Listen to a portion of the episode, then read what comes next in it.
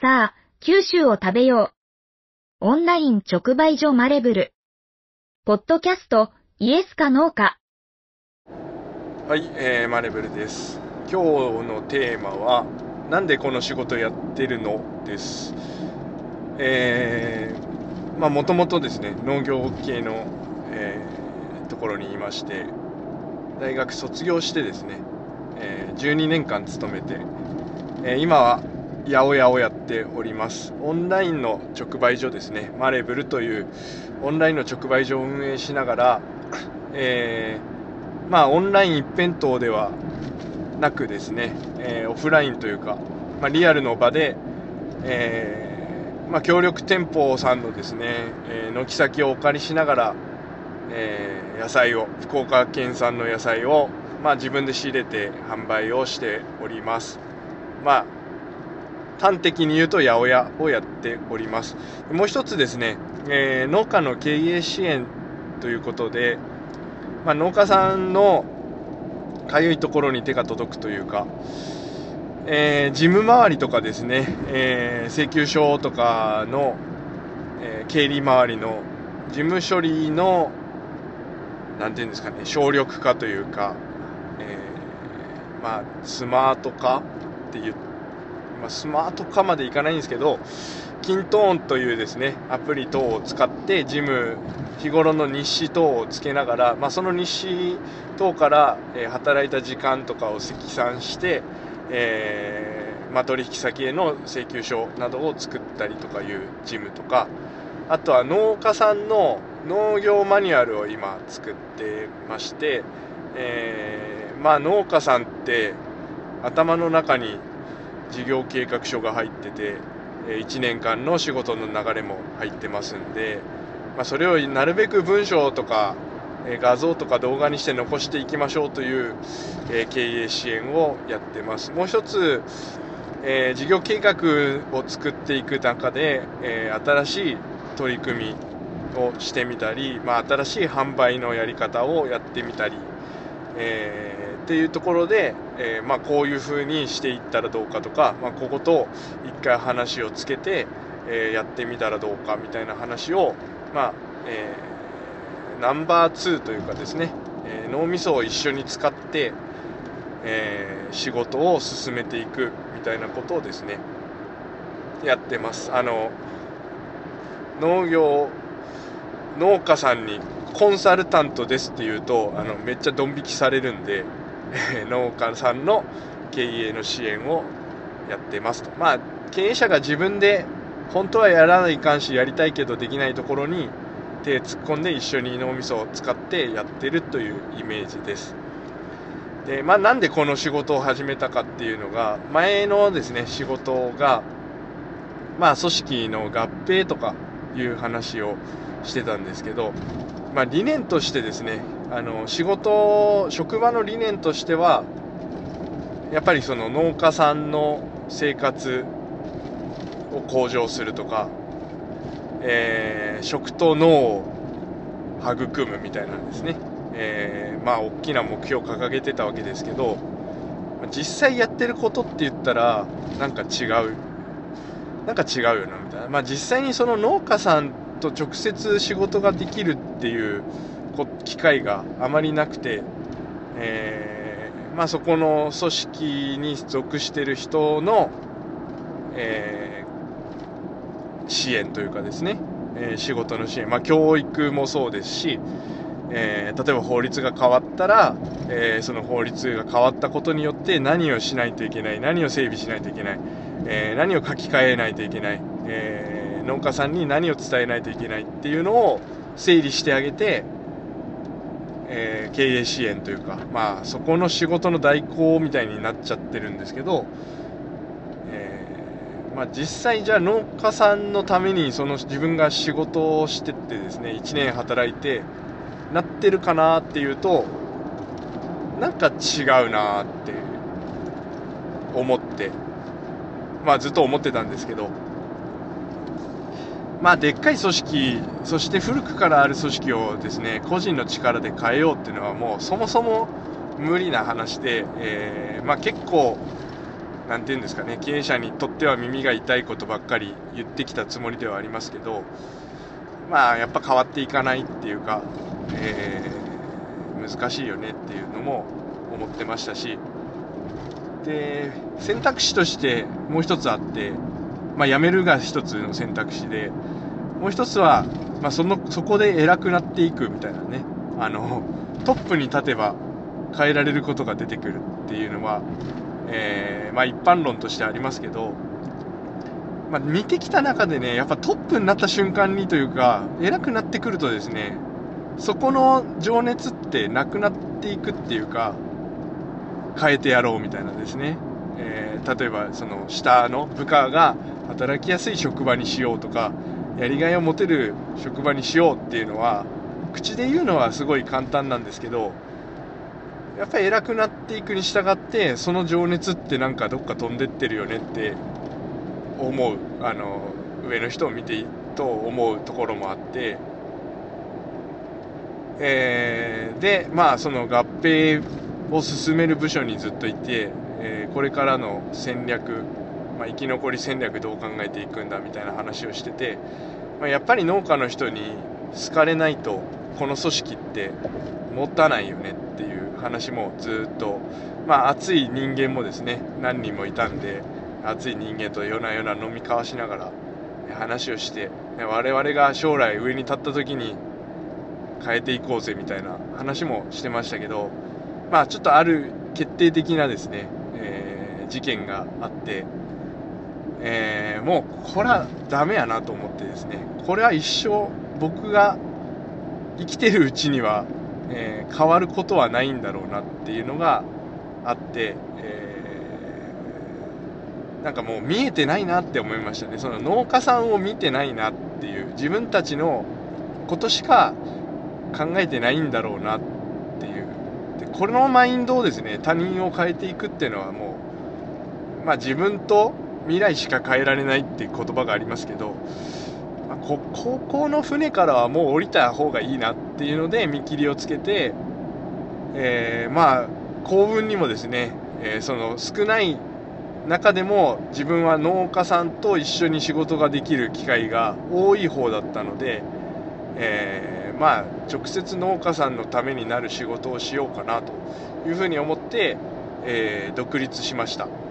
これは2022、えー、2020年の4月ですかね。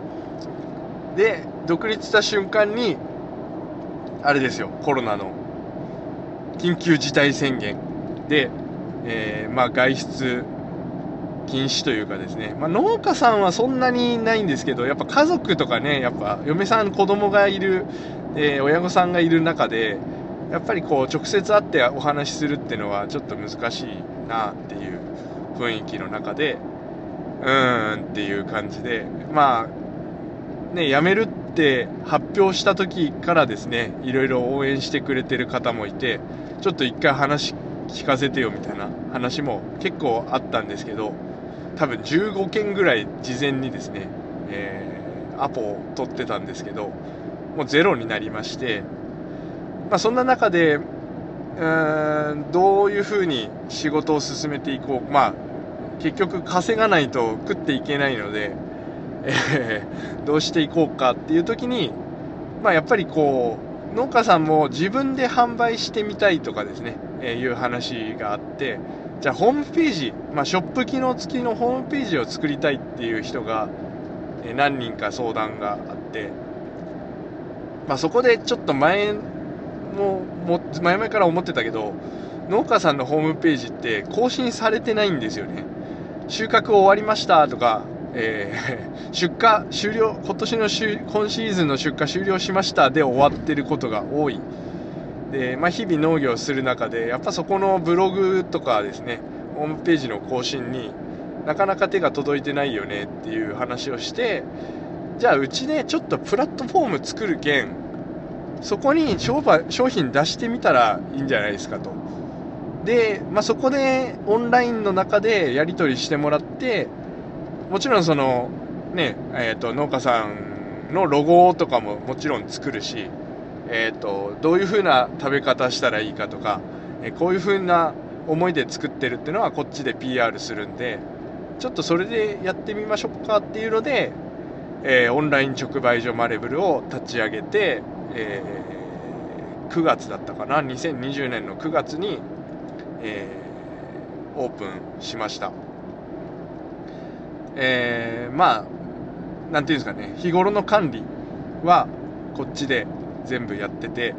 えー、まあ、この野菜もうすぐ終わったとかこの野菜新しいの出るよとか、えー、ちょっとこのポップ作ってみたいな話も今、えやりながら、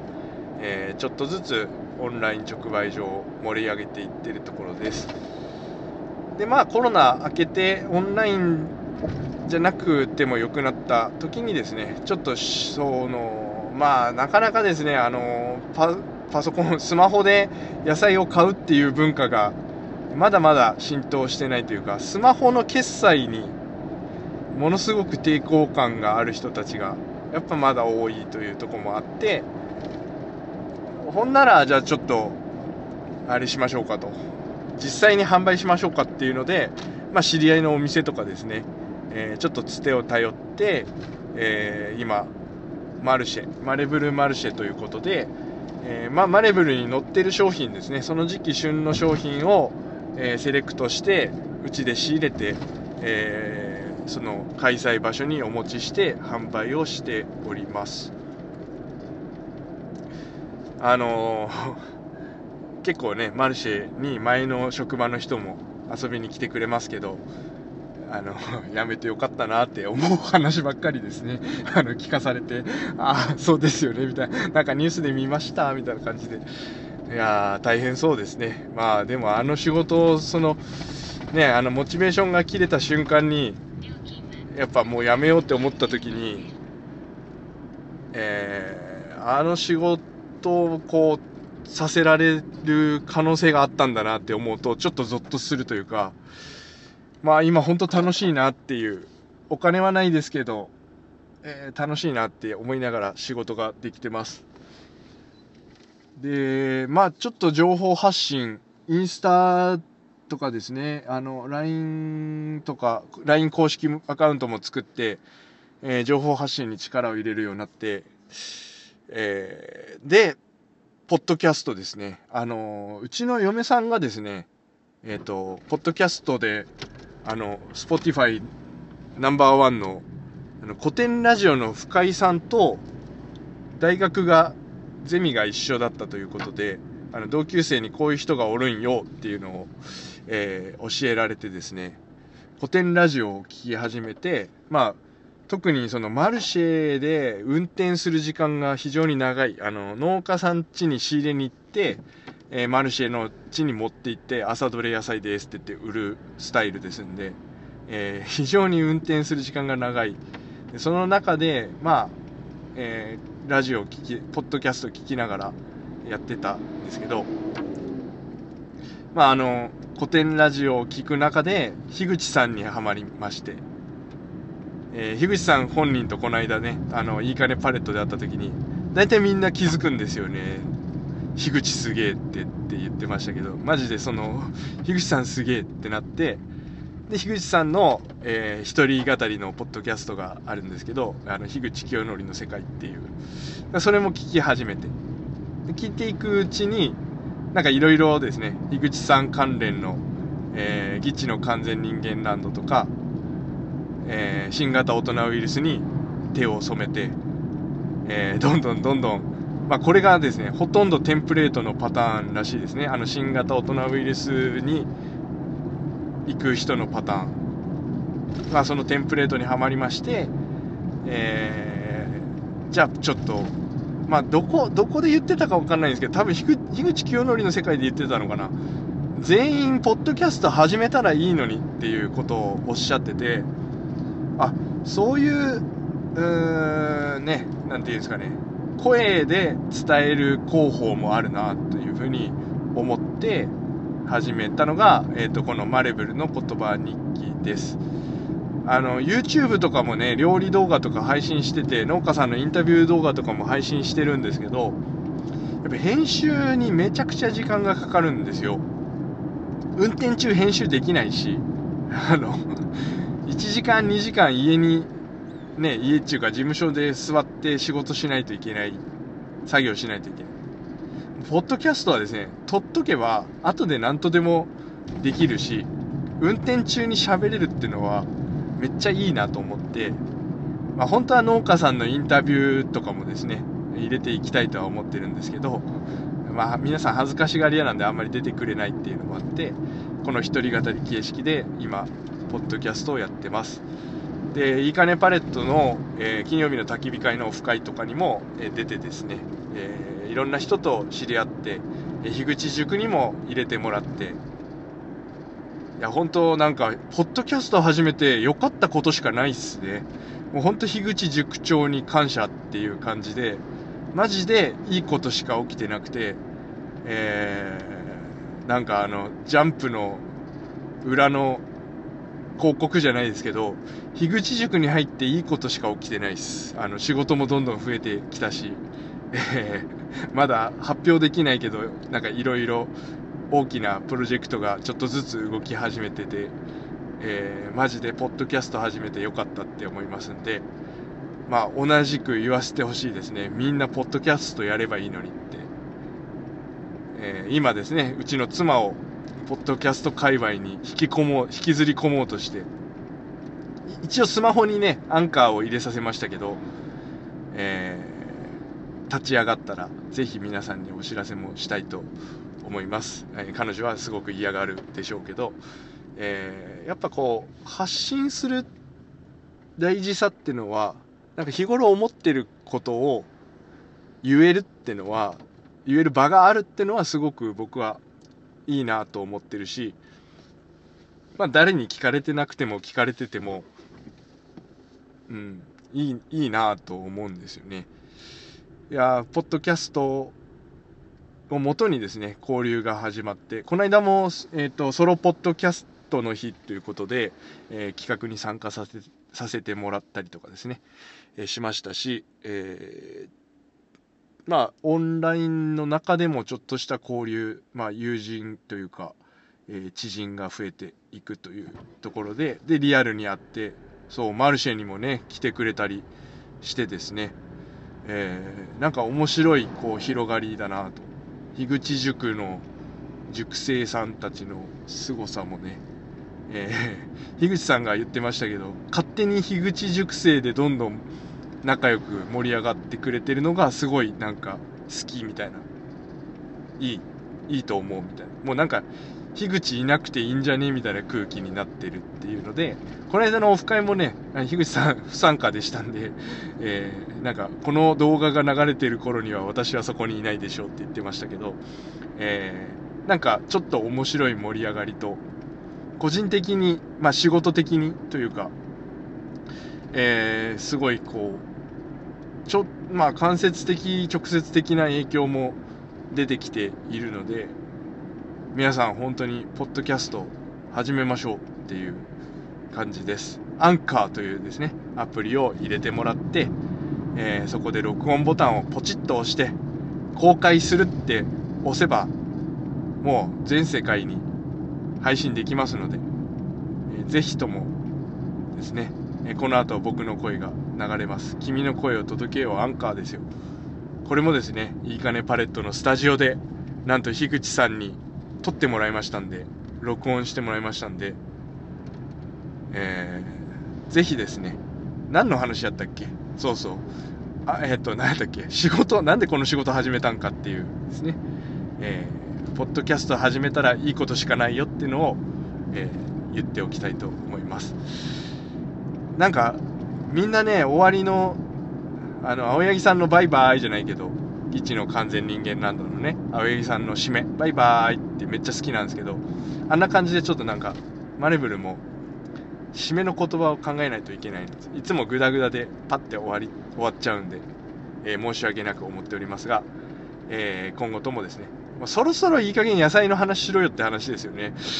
えっとね、春菊、春菊。あの、サダム農園の春菊バリうまい。えー、とね、サラダで食えるんですよ。春菊なのに。えー、と、柔らかめに取ってくれてるんで、あの、早めにね、ちょっともうちょっと、あの、スーパーに出すならもうちょっと大きめに取ってくださいとか、よくわからんこと言われるらしいんですけど、柔らかめに、短めに取ってくれてて、生で食えるんですよ。水洗いして、ごま油と塩かけて、海苔かけて、ぐちゃぐちゃ混ぜて食ったら、マジびっくりするぐらいうまいです。あの、リピーター続出で、次の日買いに来る人もいましたんで、えー、春菊、サラダ春菊、うちでしか売ってません、多分ね。えー、はい、野菜の話しましたんで、ぜひ皆さん、サダム農園、えー、勘がいいと書いて、勘、勘がいい悪いの勘ですよ。えー、サダム農園の野菜セットご購入いただくと、九州送料無料ですんで、え、マレブル検索して買ってください。いいかな？こんな感じで。バイバーイ。君の声を届けようアンカー。マレブルの言葉日記は誰でもポッドキャストを始められるアンカーで配信しています。